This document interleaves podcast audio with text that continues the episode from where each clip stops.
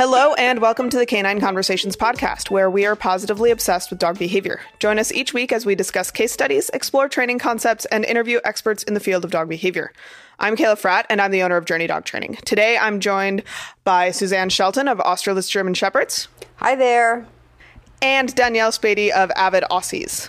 Hi and we're talking about all things dog breeding. Um, and before we really dig into the meat of this episode, I just want to head off the inevitable adopt, don't shop sort of thing, because um, there can be some pretty intense anti breeder sentiment, particularly on some corners of the internet. Um, generally, I think that's kind of well intentioned. It's people who are upset about homeless dogs being euthanized and they turn to breeders for blame. But breeders like Suzanne and Danny are not producing the dogs that really end up in shelters. And that's because they aren't, neither one of them is breeding like hundreds of dogs a year. They're super carefully vetting puppy buyers and always take the dogs back if something goes wrong. There's a huge difference between breeders like Danny and Suzanne versus puppy mills that produce hundreds or thousands of dogs per year and backyard breeders who just kind of throw two dogs together to have a litter or seven. And while many of us can find amazing dogs in the shelter, sometimes your goals or needs are specific enough that getting a purpose bred dog from a breeder is really the best route. So please don't send us any breeder bashing hate. Let's start out with each of you guys introducing yourselves a bit who you are, how you got into breeding, and what your goals are with your dogs. Danny, do you want to start? Uh, yeah, I can go ahead and start. Um, I'm Danny Spady. I'm a native of Colorado, and I actually got into breeding. I'd always wanted to breed from the time I was uh, probably elementary school, which sounds like a weird life goal, but that is what it is. Um, and I, I formerly was a German Shepherd person, um, and then I got hired up at a Australian Shepherd breeder, and the rest is history. It's been about ten years. Um, I'm the kennel manager for the boarding facility, and I just adore the dogs. Um, my my goals with Aussies are really to create sound mind and body Australian Shepherds that aren't necessarily um, that don't really divert from what the breed was breed was intended for. Um, I use my guys on the ranch. I love them as agility dogs and obedience dogs. Um, I want structure that'll stand up. Uh, I just I want nice, good, all around dogs that make the Australian Shepherd breed what it was originally, um, and continue that. Uh, instinct being one of the most important things to me, and one of the biggest things I'm focusing on, and and wanting to to really keep. Um, so that's that's kind of where I'm at at this point. I've been breeding for about five years.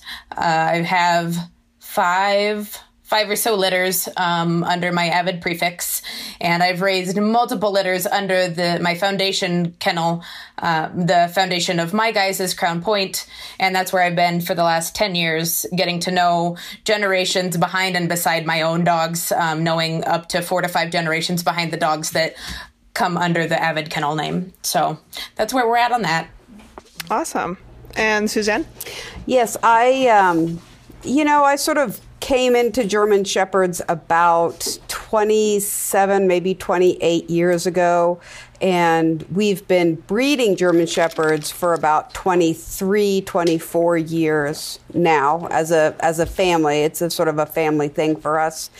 Um, I got into breeding because I was just infatuated with my first German Shepherds and how you could trace their lineage all the way back to the very first German Shepherd. And I thought that was extremely cool and I wanted to sort of be able to continue that.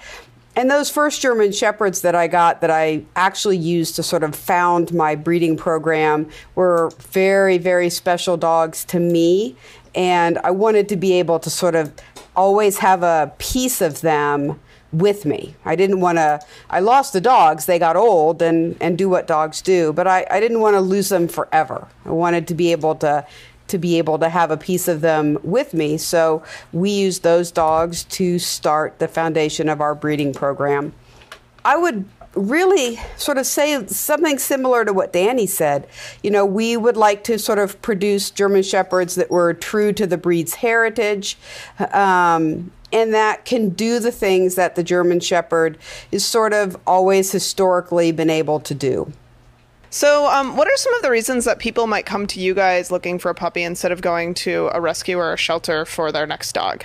So, um, for German Shepherds, I think the reason that people would come to us specifically, um, instead of going to maybe a a rescue, a German Shepherd rescue, or going to a shelter is one, if they're coming to us, they're looking for traits that the German Shepherd has.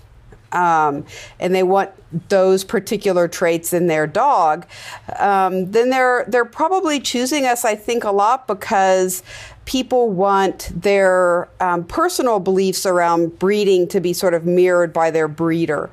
Um, so they're tending to look for breeders that are going to have belief systems and values that are really close to their own. And I think that that's ultimately how people sort of settle on a breeder. Yeah, definitely. That that kind of matches up with my experience. Danny, what would you say about, you know, kind of why people would choose to go with you? I would really I really mirror what Suzanne said. Um, a lot of Aussies in rescues and shelters um, or I mean, it's kind of hit or miss, just like with any breed and any dog. You don't really know the history behind the dogs, and um, specifically for my my style and my branch of Aussies, they're based on working lines. So a lot of times the instinct matters, um, the the natural predisposition for an off switch, and the way that they approach livestock is is not as solid as you would as you would necessarily find in a shelter or a rescue. Um, and if you're taking them onto your ranch, you need something that you can trust with your stock. Um, not very many of my dogs go to stock homes to, uh, to stock dog lifestyles, just to clarify with that. Um, but they get a, a, lot of times the people that are in Aussies are in Aussies for life. So you get people that grew up with them on the ranch and they want something that they're pretty used to. Um, the other reason that they would go to me as a breeder or in general to a breeder for Aussies is because of of knowing the history of the dogs. Um, there are a fair number of health issues within the breed: hip dysplasia, elbow dysplasia, epilepsy. Um, etc. There, there, there's that. So it's really nice to kind of essentially pick your battles. I mean, no dog comes with any true guarantees. They're everyone's genetic. You can't, you don't get those kind of guarantees, but at least you can kind of get an idea of of what potential issues you may be getting into, um, as opposed to just a, a free. A, a, a draw, essentially, a random draw of what you might get if you don't know the history or the genealogy behind your dogs.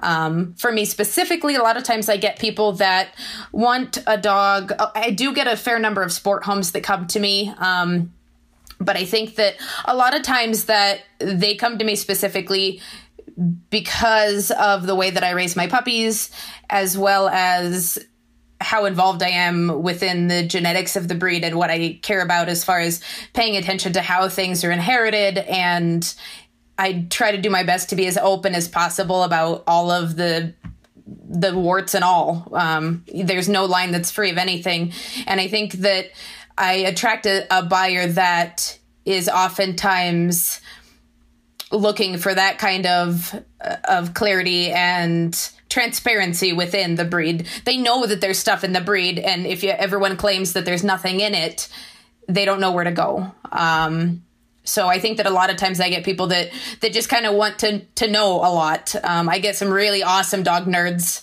Uh, I get people that are that are really into behavior. I get people that are really into training. Uh, people that care about inheritance. I get a fair number of uh, of uh, biology buffs and um, genealogy buffs and um, just various people that are really into inheritance regardless of species. So I think that's that's kind of where my niche comes in. But in general, um, going to a breeder just gives you a little more history. It gives you a little more support. And I'm sure for Suzanne, it's the same that as we're both professional dog trainers, so we get people that also get more than you get it. You get a trainer on your side. You basically get free private lessons for life. Um, yeah at, at midnight and all. So um, it's kind of nice that you get that that support system with your puppy. Yeah, definitely. And I know as someone who um, I am in the process of starting to look for my next dog um, and talking to a couple breeders right now. Um, part of the reason that I have decided to go the breeder route with my next dog, and um, neither of you guys are producing the breed that I'm looking for because I'm pretty set on a border collie right now, is because I have a pretty long list of kind of specific things that I want out of my next dog. Um, so, for our listeners who listened to our episode about um, choosing the perfect dog, you guys will remember that my list was very long and pretty specific. And um, I can find that dog in a shelter. I found Barley in a shelter, but at the time that I found Barley in a shelter, I also worked at the shelter, so I was um, I was essentially able to cheat. You know, I found this dog before the shelter had opened, and I called dibs on him before the public had any chance of meeting him. And um, especially now that I'm in Montana, there just aren't all that many shelters. Um, the ones that are here um, are very small. And again, I probably still could find the right, you know, failed ranch border collie that I'm looking for. But I also, to be perfectly honest, have some color desires um, that uh, really just limit me down even further. And um, I did not have those color desires when I first brought Barley home. So that is um, kind of all of that really pushed me towards going towards um, a breeder. And um, I, the more I read about, you know, neonatal um, hormone development and all sorts of stuff that we'll get into a little bit more later in this podcast, the more I really feel like I would like a puppy where I know that the mother was relaxed during her pregnancy and the puppies were handled when they're two days old and all of that sort of stuff, which you just can't get in a shelter. Um, you know, really at all, unfortunately. So, what are some of the things that, you know, if you guys have a friend who's looking for a puppy and for whatever reason that friend isn't going to go to you guys, um, you know, maybe they're looking for a breed that you're not producing.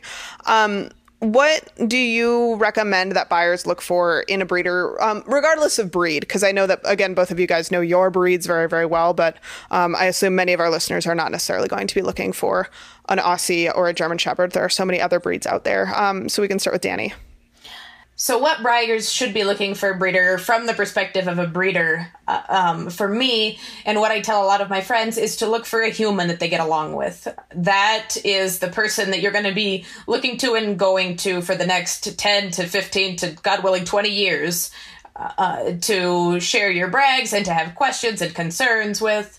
And it matters that you guys mesh and see behavior eye to eye, see behavior and temperament similarly, because your idea of outgoing might be my idea of neurotic. Um, you may absolutely love that, and I may be like, oh my God, that's not what I intend to produce, um, or vice versa. So finding a human that you get along with matters as much as the, the, the line that you go to. Um, I'm, I'm insanely lucky in the, in the buyers that I have. They are, they're all various flavors of dog nerd.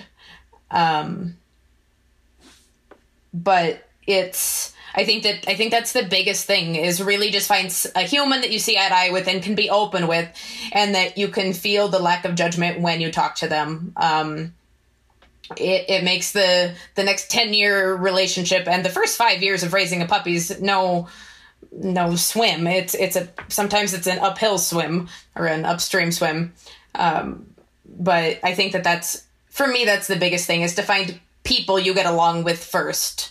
Even if you love the dog, if you can't talk to the breeder, you probably won't go back and you will probably not be as satisfied as you could be otherwise.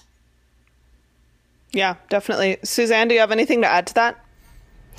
Yeah, you know, I think it a little bit. You have to ask yourself what your level of expertise and knowledge is. Um, if you're a, a a professional trainer, behavior expert, if you have considerable experience in the dog world, you're going to be coming at this from a different angle than if you are a typical pet owner looking for a companion and you don't have a tremendous depth of knowledge. Um, I think recognizing that, knowing where you're coming from, is sort of the important first step because it, it really is going to sort of dictate your path. I think if you're the typical companion dog owner, and let's say you're looking for a particular breed of dog to add to your family, I think you should sort of start your search with educating yourself about that breed. And so that you have some idea what to ask people and you have some idea about what conversations you need to have. You definitely, Danny's right. You've got to be able to get along with and communicate with the breeder. And you should have a sense that that breeder is interested in you and where you're coming from and learning about you.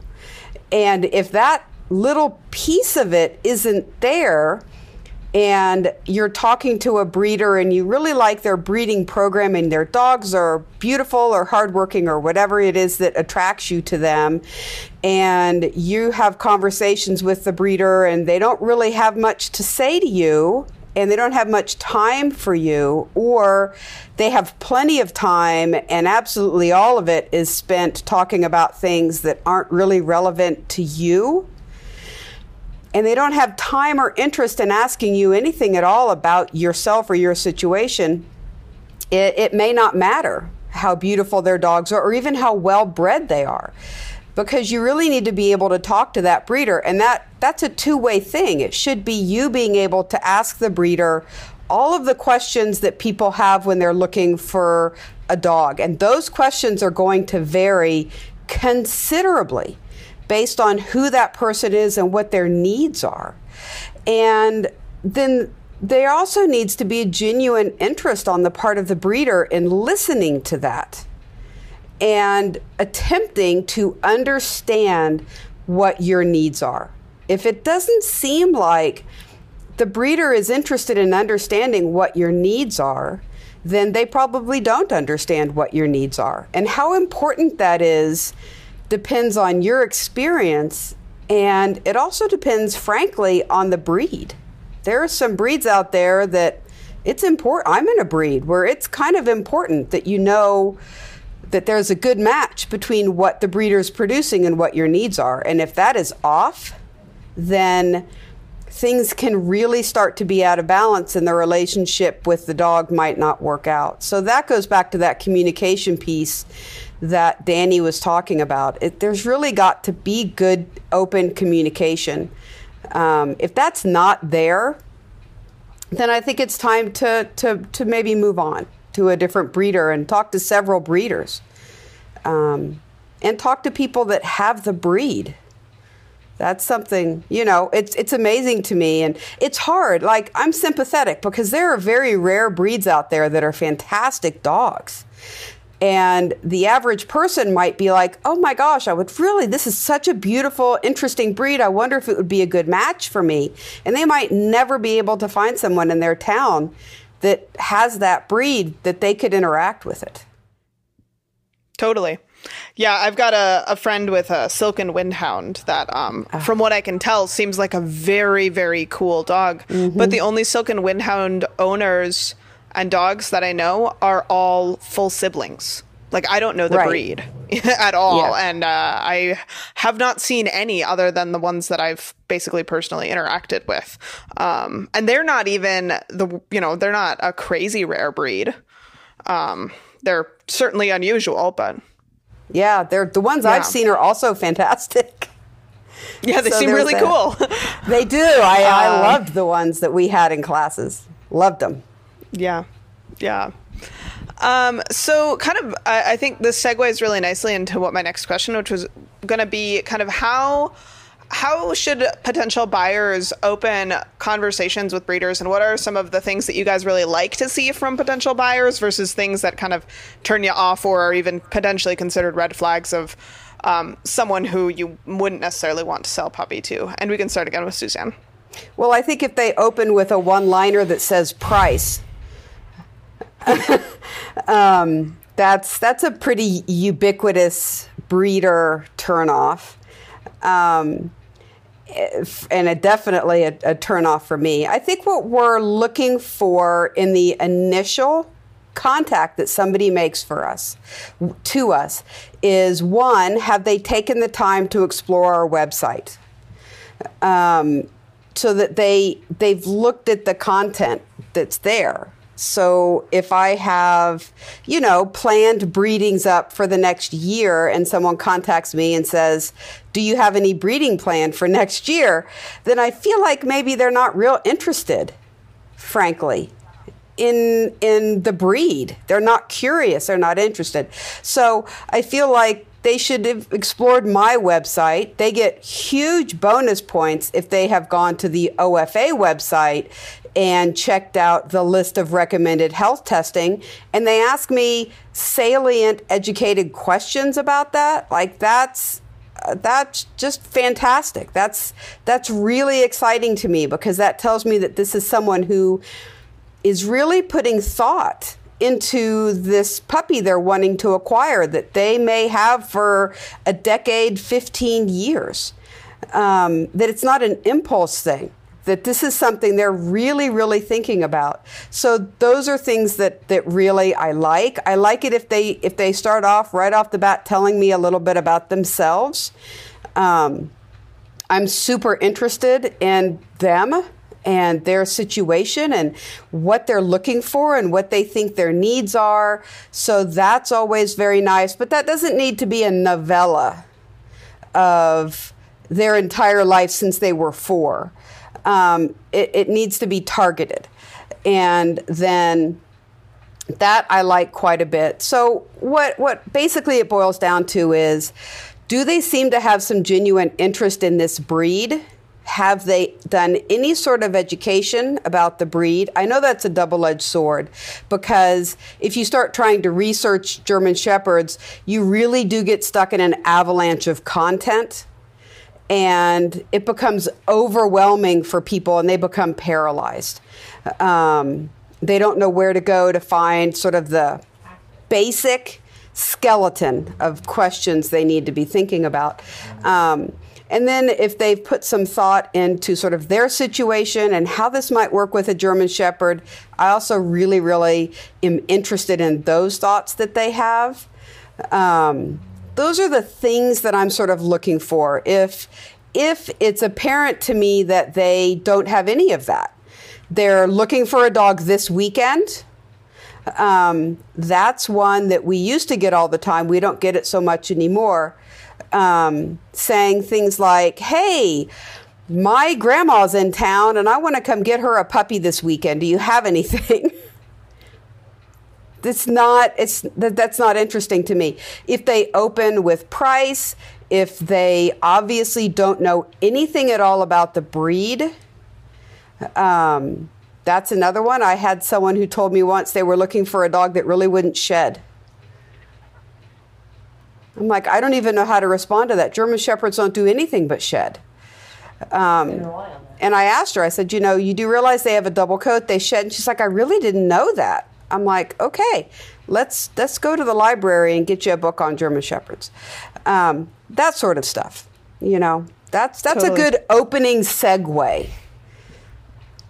Yeah, I'm. Uh, I'm just going to interject here for a moment because I found this really interesting. So I was hired maybe a year ago now. I was working as a freelance writer at the time, and I was hired by a website to write breed profiles of every AKC breed out there um, which was actually really interesting for me.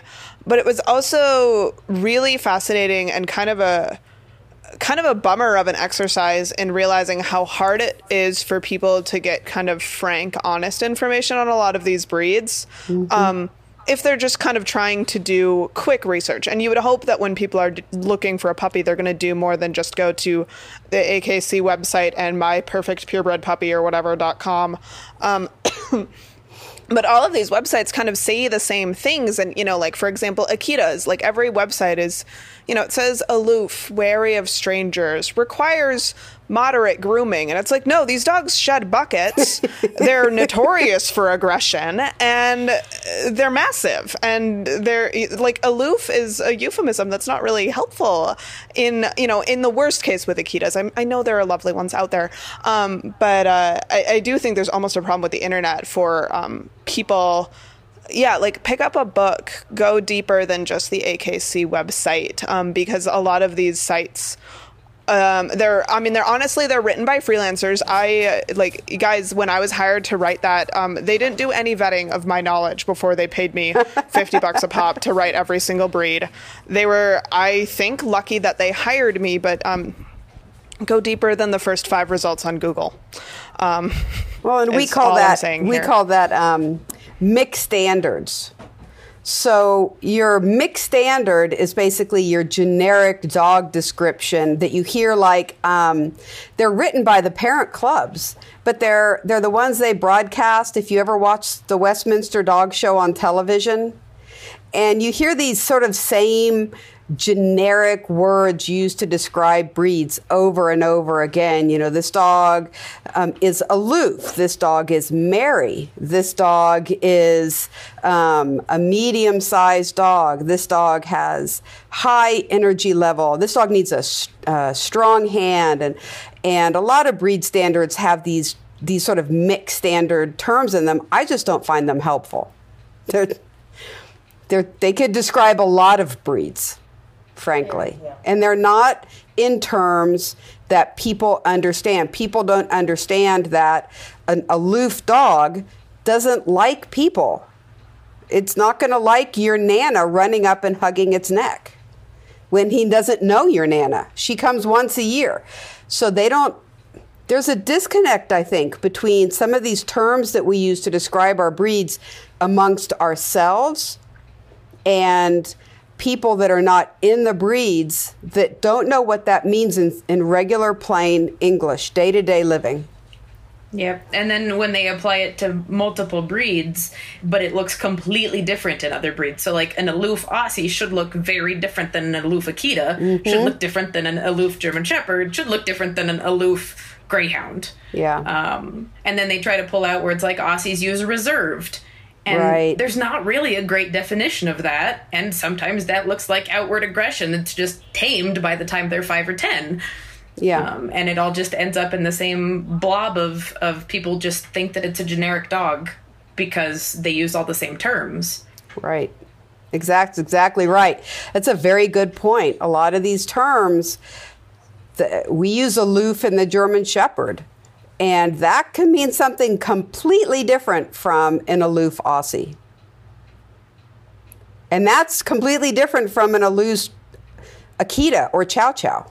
Yeah, and I think um, I mean this is we're kind of going off on a little segue right now, but it um, it drives me crazy. You know, uh, the uh, the other one I see a lot of. You know, there's aloof, there's reserved, there's one family or one person dogs, mm-hmm. and um, yeah. Anyway, I, I think there the the point here is just do a lot of research and um, you know look read in between the lines with a lot of those kind of buzzwords and ask yourself what those different things well, really mean. Add, um, I want to mm-hmm. add this. This goes back to what Danny said. Ask the breeder what they mean. If a breeder says to you, you know, this stud dog for this litter, he's he's an aloof dog. He's sort of a one-person dog.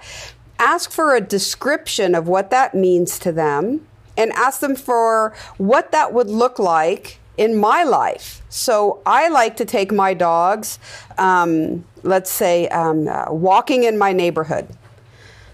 What would that look like in my situation? So I think this goes to Danny's point about communicating is it's acceptable to ask a breeder to describe what they mean when they say something. My sister has a beagle, and the breeder said, Well, it's a merry little hound. And I'm like, What does that mean? I, I don't know what that means. Um, can, you, can you describe what that means? Um, so I, it's a communication thing. Well, and there's also something interesting about kind of the more you learn about behavior, the more like I would I would describe my dog Barley as almost reserved with people, but that's just because he doesn't really like petting. You know, he's happy to go up and greet people. He's pretty waggy.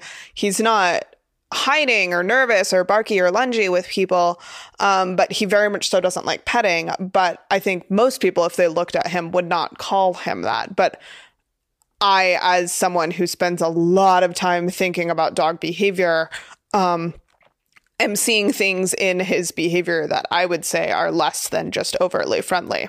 So, Danny, do you have any other kind of, you know, red flags or things that you like to see from puppy buyers when they reach out to you?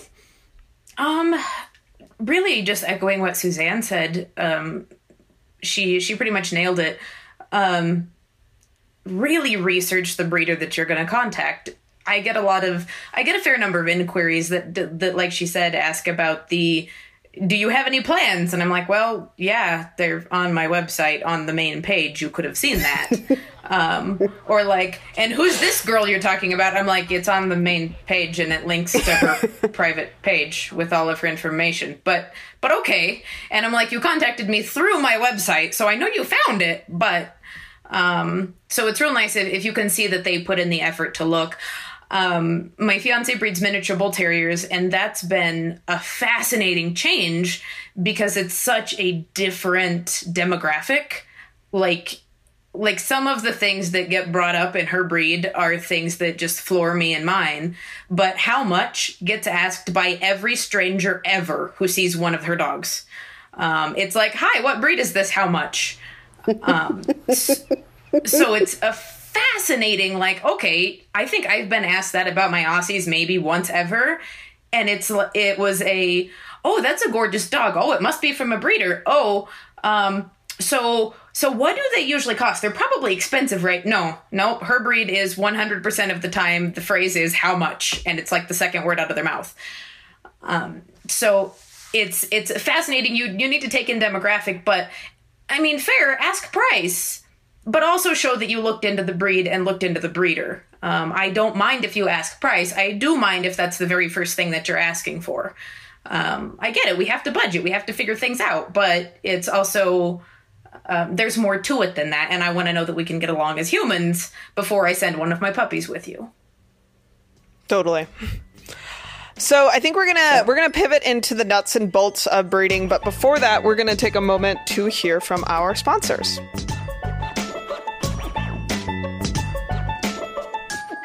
Hi guys, I'm dropping into this episode to tell you about my puppy training class. I worked super hard to create this online video puppy training class that covers everything from potty training and chewing and nipping and other, you know, kind of normal puppy problems to basic socialization and some obedience, you know, sit, stay, down, all of that normal stuff.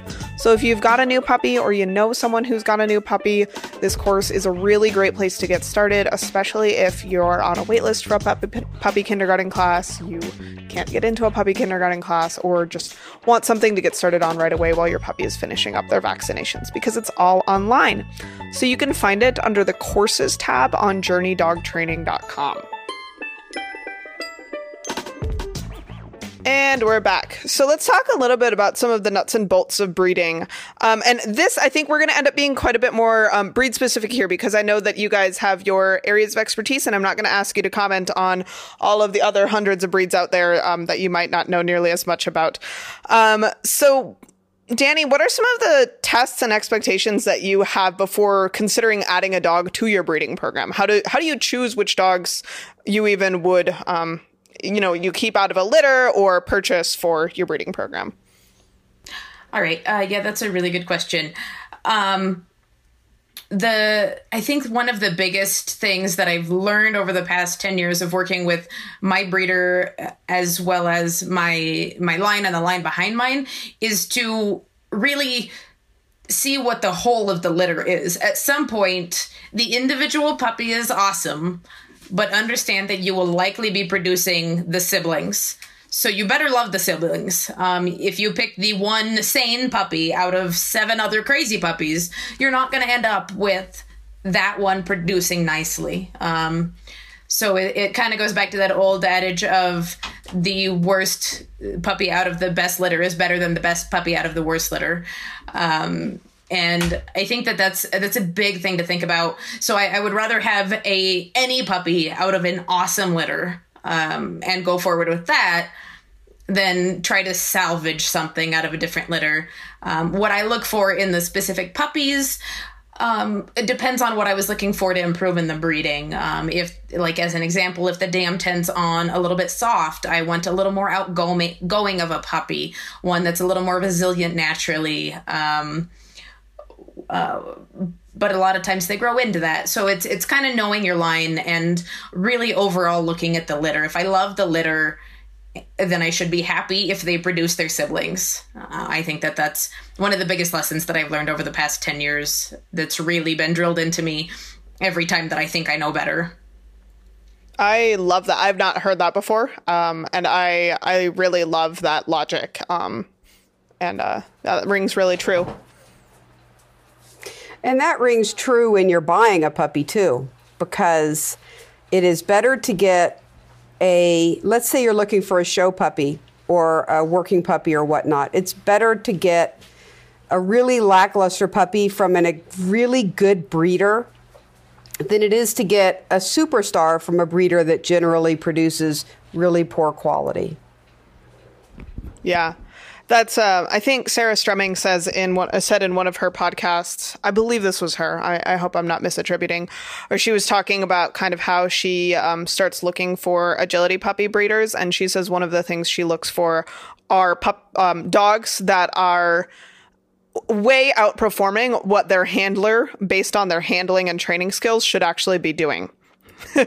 so, um, kind of a similar thing where, you know, if you've got an agility dog who's competing at a national or international level with a handler or trainer who frequ- frankly isn't all that amazing, and that's not the sort of thing I'm very good at um, assessing because I'm not very good at agility, but, um, you know, that's how you know that it's the dog that's actually doing some pretty cool stuff.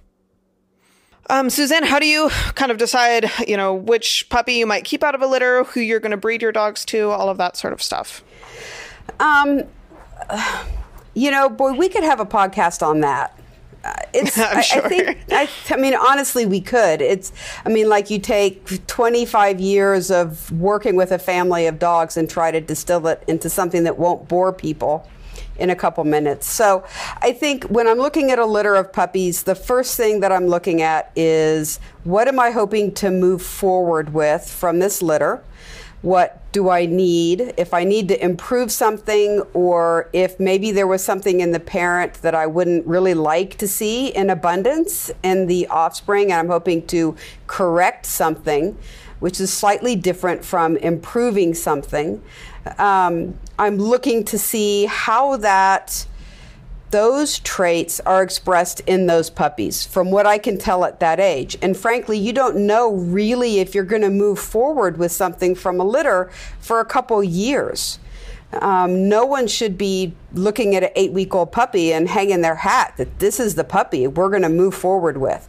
Um, you need to develop those dogs over a couple years and let them become who they're going to be and and their health too, and all those sort of hard lines that we have. So, um, I when I before I was even a breeder, I met um, a breeder named Jane Steffenhagen, who was just widely influential in this breed and was an amazing breeder. And I asked her once, because I was in the process of getting a new dog, well, how do you pick a puppy from a litter? How do you know what you're going to keep? And she said, I let all the big fancy trainers and exhibitors come and fight it out over the litter, and I keep what's left because if you're breeding good dogs and good pedigrees, you should be happy with any dog from your litter. It goes to what Danny said, which is you're going to be breeding the litter mates. It is the sum total of those traits. So I'm looking at the, the sum total of that litter. I'm also looking at the traits in every dog that goes behind it because the dogs that are behind it are going to represent how things are moving forward. If you don't know what's behind it, you don't know how they're going to move forward. And that's one of the painful things about starting out as a breeder. If you don't have the, the fortune that Danny had of having this amazing family of dogs to base her breeding program on, is you get lots more surprises when you start out. But so I'm looking at the puppies. I'm looking to see if they have the traits that are apparent then that I want to move forward with. I'm looking at the balance of the litter. I'm comparing it to previous litters. Um, all of that. I'm also considering, frankly, things like color, things like gender, um, coat, all of these sort of traits that, that frankly are going to be relevant a, a generation or two down the road. And then as far as a- actually physically adding those dogs to the breeding program, those decisions are happening around two, between two to two and a half years of age. When we, for my breed, we can do our orthopedic evaluations.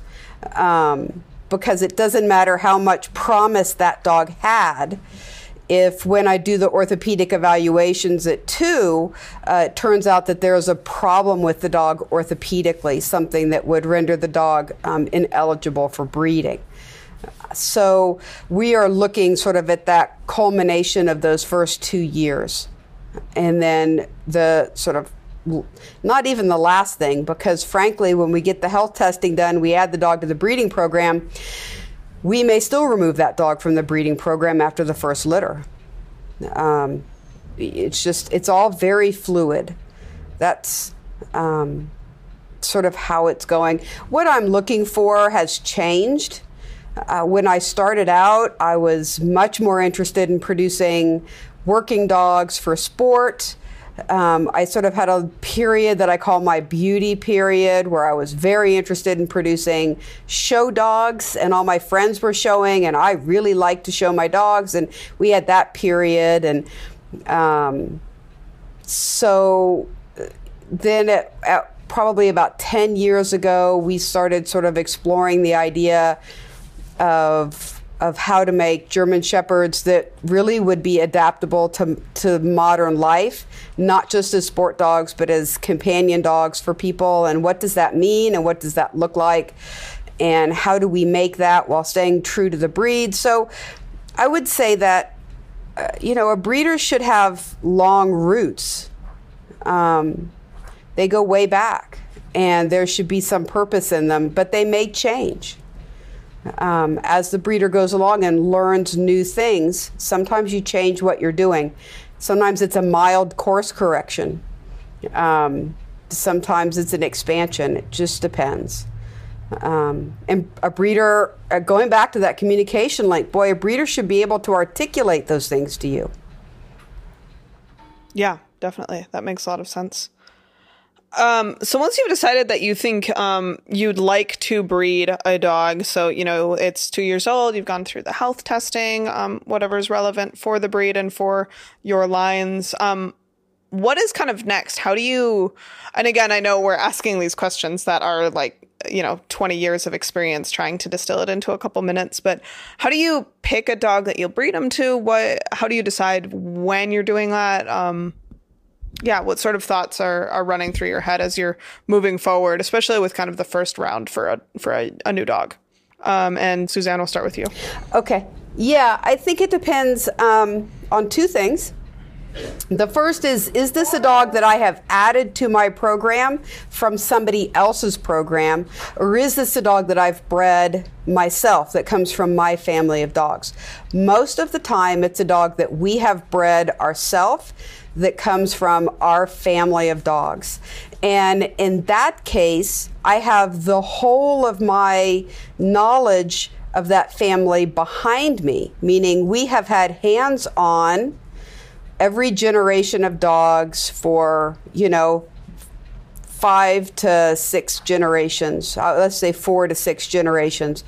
Um, we know those dogs. We could talk to you about those dogs uh, just in in mind-numbing detail because they're dogs that were important to us and we loved everything about them and there's reasons they're in our pedigree in the position that they're in the pedigree. So if it's our homebred dog, we're taking that entire base of knowledge, and this is something we have a problem with occasionally in the German Shepherd because we have a lot of people that buy all of their breeding stock from other breeders, and sometimes they buy their breeding stock from other breeders who also bought their breeding stock from other breeders. So you can look at a pedigree, and every single generation is different kennel name and there is not that depth of knowledge there. Um, this is a cultural problem in our breed where we have fewer sort of legacy breeders than we should. And it's much easier if a new breeder is being mentored by a legacy breeder that really knows their line intimately. And by that I mean hands on, not name dropping. And so, if it's our dog from our line, we're probably going to make a test breeding with a male that we have a very good idea what we can expect from him. So, he's the known quantity. And now we're going to be making a breeding based on what we expect this partner to produce with that dog. And that helps us know when we look at traits in the puppies what we are actually moving forward with which may be different than what we thought we were moving forward with. Um, because not all traits are as simple as coat color. Um, well, no, not in Danny's breed. Sorry. In German Shepherds, coat colors are simple. so, um, but you you understand. I think what I'm trying to say is we're going to look at those puppies, and then we're going to take a year to two years, and be evaluating that, and then we may move to different males as we move along, and we see what's actually being produced. Um, but generally, what I like to do, I don't always do this. I just recently had a first litter out of a bitch named Andy, and I bred her to an outside male.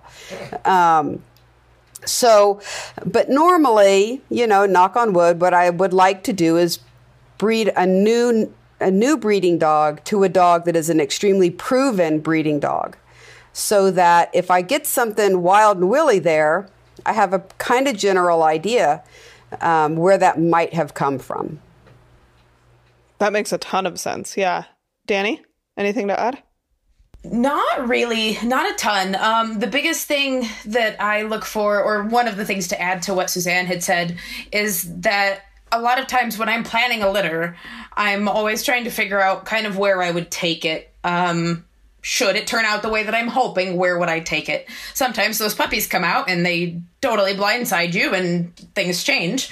Um, change your course, or you get the litters out of the possibilities, or however that works. Um, but as an example, my what I have a three and a half year old that's my first that I just had my first second generation out of, and I created her litter with the intent to create the one that she just had 18 months ago and it turned out how I expected, and I bred it to the boy I expected, and everything went as planned. It doesn't always work that way, but a lot of times I try to figure out what dogs I also want to incorporate because I like what they've produced or I like the traits that they have, and then kind of um, kind of backchain that, kind of backtrack, figure out how to get from where I am to be able to have a good way to add that dog in.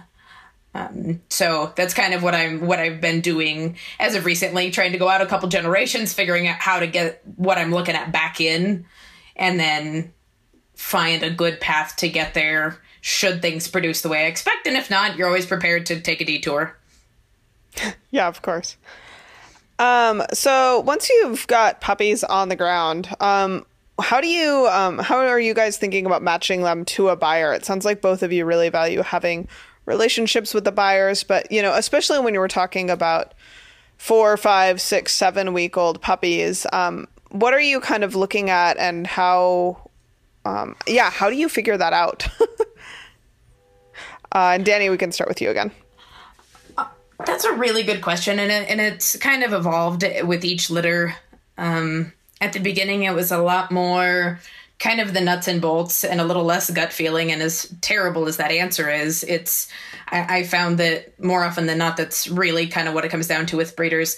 The very first thing is does the buyer, would they fit with the line that I have? Period, not the end. Not would they fit with the specific puppy, but do they mesh with the style of dog that I make? And then we go from there. Um, then within the litter i i my i don't generally reserve on sex or color especially color because we've got so many awesome colors that i can't it, it's not fair to do that within a breed and the color doesn't always come with the temperament you want. Um, and i will only match on sex if it is required for the household harmony of the other dogs or the other animals within the family. Um, I know that a lot of people get real stuck on which sex they prefer. And and sometimes it, it matches up with what my dogs produce, and sometimes it doesn't. But oftentimes I care more about how the dogs will thrive or not within the household of other dogs. Very rarely do I ever have one one dog homes contact me. Usually there's a mix of them, three or four or five or however many but there's it, it, also depends on what the temperaments of the current dogs are. That's who they're going to live with more than they live with the human honestly. Um, and i want them to be able to get along within the household or it doesn't matter how good the relationship is with the human if it's a management at all time situation.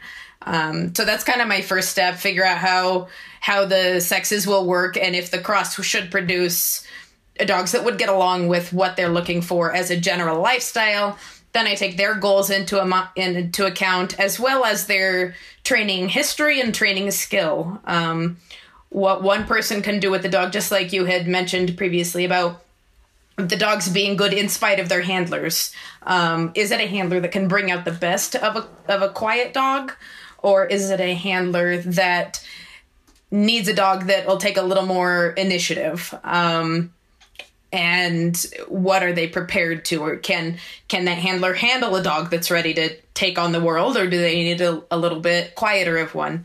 Um, once once I'm down to about two puppies per person and household that fit, if I get to that point, if there's if there are, as an example, two, I talk to the the owner. I tell them the pros and cons of all the puppies. I do my best to not label them beforehand in any in any sort of idea. I don't want to say he's the pushy one or he's the loud one because all that stuff changes and it's just so easy to get stuck on labels that it's very hard for for puppy people to overcome that when all they get to see them is photos and videos. Um, so then I give them the option between the two, give them pros and cons, see what they think, see where they feel they they would mesh the best with which puppy, and then go from there. Yeah, that sounds really good. Suzanne? Yeah, I think it's it's similar. Um, the first step of picking a puppy for somebody for us is actually interviewing them to get a dog from our program. Um, that's people don't realize that that's where it starts, but that's where it starts. Um, one of the reasons that people choose breeders is homogeny. They may not be able to put that into words, but that should be important. So if somebody sees a dog from my program in their town, let's say, or with me, and they're like, oh, I really like that dog. That dog has traits that would work for me, and that turns out to be true and accurate. Then what they're ha- counting on is that I can assure them some degree of homogeny, that what they're getting has some general ability to be in that ballpark, with the understanding, of course, that, you know, Mother Nature is stone cold and and learning cannot be underestimated in its importance at all. But, like, generally speaking, the people are expecting breeders to produce homogeny and, and uniform quality. So if I want a German Shepherd that is going to be able to have the potential to be um, a select champion at the GSDCA National, I'm going to look for a breeder who has a long history of producing that, that consistently can produce that type of dog that's necessary for that. So we are basically helping ourselves when we interview people for dogs from our program by making sure that what they're looking for is what we produce. And most of what we produce should have homogeny. And it shouldn't be that in one litter we are producing tremendously wide spectrums of behavior and behavioral traits and physical traits. We shouldn't have a 40 pound German Shepherd in the same litter with a 120 pound German Shepherd. Um, so there's there should be some degree of homogeny within your litter and within your program. So when we are interviewing people, that is actually the first step in puppy selection for them. Is is what we produce going to fit with what they need, what they're looking for? And then we sort of narrow that down one more step by looking at the litters that we have, either litters we have available, litters that we have in the planning stage, whatnot, and going over those traits that we're expecting in that litter with the potential likes, dislikes, things that work, things that don't work for this particular um, client, and that's about getting to know them and having conversations with them. And that's before there's puppies on the ground. This is the sort of thing that's going on, and, and you're thinking about this person that you're getting to know, and you're thinking about the traits that you have in this particular litter, and you're doing your very doggone best to make sure that those things match. Then when you get puppies on the ground, you already sort of have this this idea that these people that you have on your short list are all going to sort of be a potentially good match for every puppy in this litter. Because again, I am not trying to produce litters that produce radically different dogs. that's that's not good breeding. That's just not good breeding. There should be homogeny. So there's degree of traits. There's maybe, you know, if you're a show breeder, you're looking at maybe a little more fill below the eye or a slightly different angle at the upper arm. These things don't matter to most of your clients. So I mean, they might if they want to have a select champion, but they might not too. So once the puppies are on the ground, now I'm going to be thinking about is there a gender need? So if the person has a female that's had an ovary sparing spay, we would only put a female dog with her. We would not put a male dog in that home. If they have a male dog that we know is not great with other male dogs, we're only going to put a female in that home. Um, if there is a size need. There's about a 20 pound difference in size. So eh, that can be relevant. If someone is looking for an agility dog, we know that a lighter dog might be better for that. So maybe they should be considering a female. Um, so there's issues of gender. Sometimes people have a hard line. Um, I kind of feel like if their dream in life is to have a solid black German Shepherd, and they people only get to own maybe four dogs in their lifetime some people. Like i can't imagine that. I, I couldn't do that. But people do that. And their dream is to have a solid black like who am i to say no you can't have that? So you know those all sort of those we definitely take those things into account. Although i will tell you that people that come to us with a list of traits that they need and they don't put a bunch of these color and coat and gender requirements are most likely to get the dog that we think is the perfect fit for them because they're not constraining our choice. Um, and sometimes that constraining can be a deal breaker. It can be, I'm just sorry, I, I don't have a black puppy coming uh, in the next year.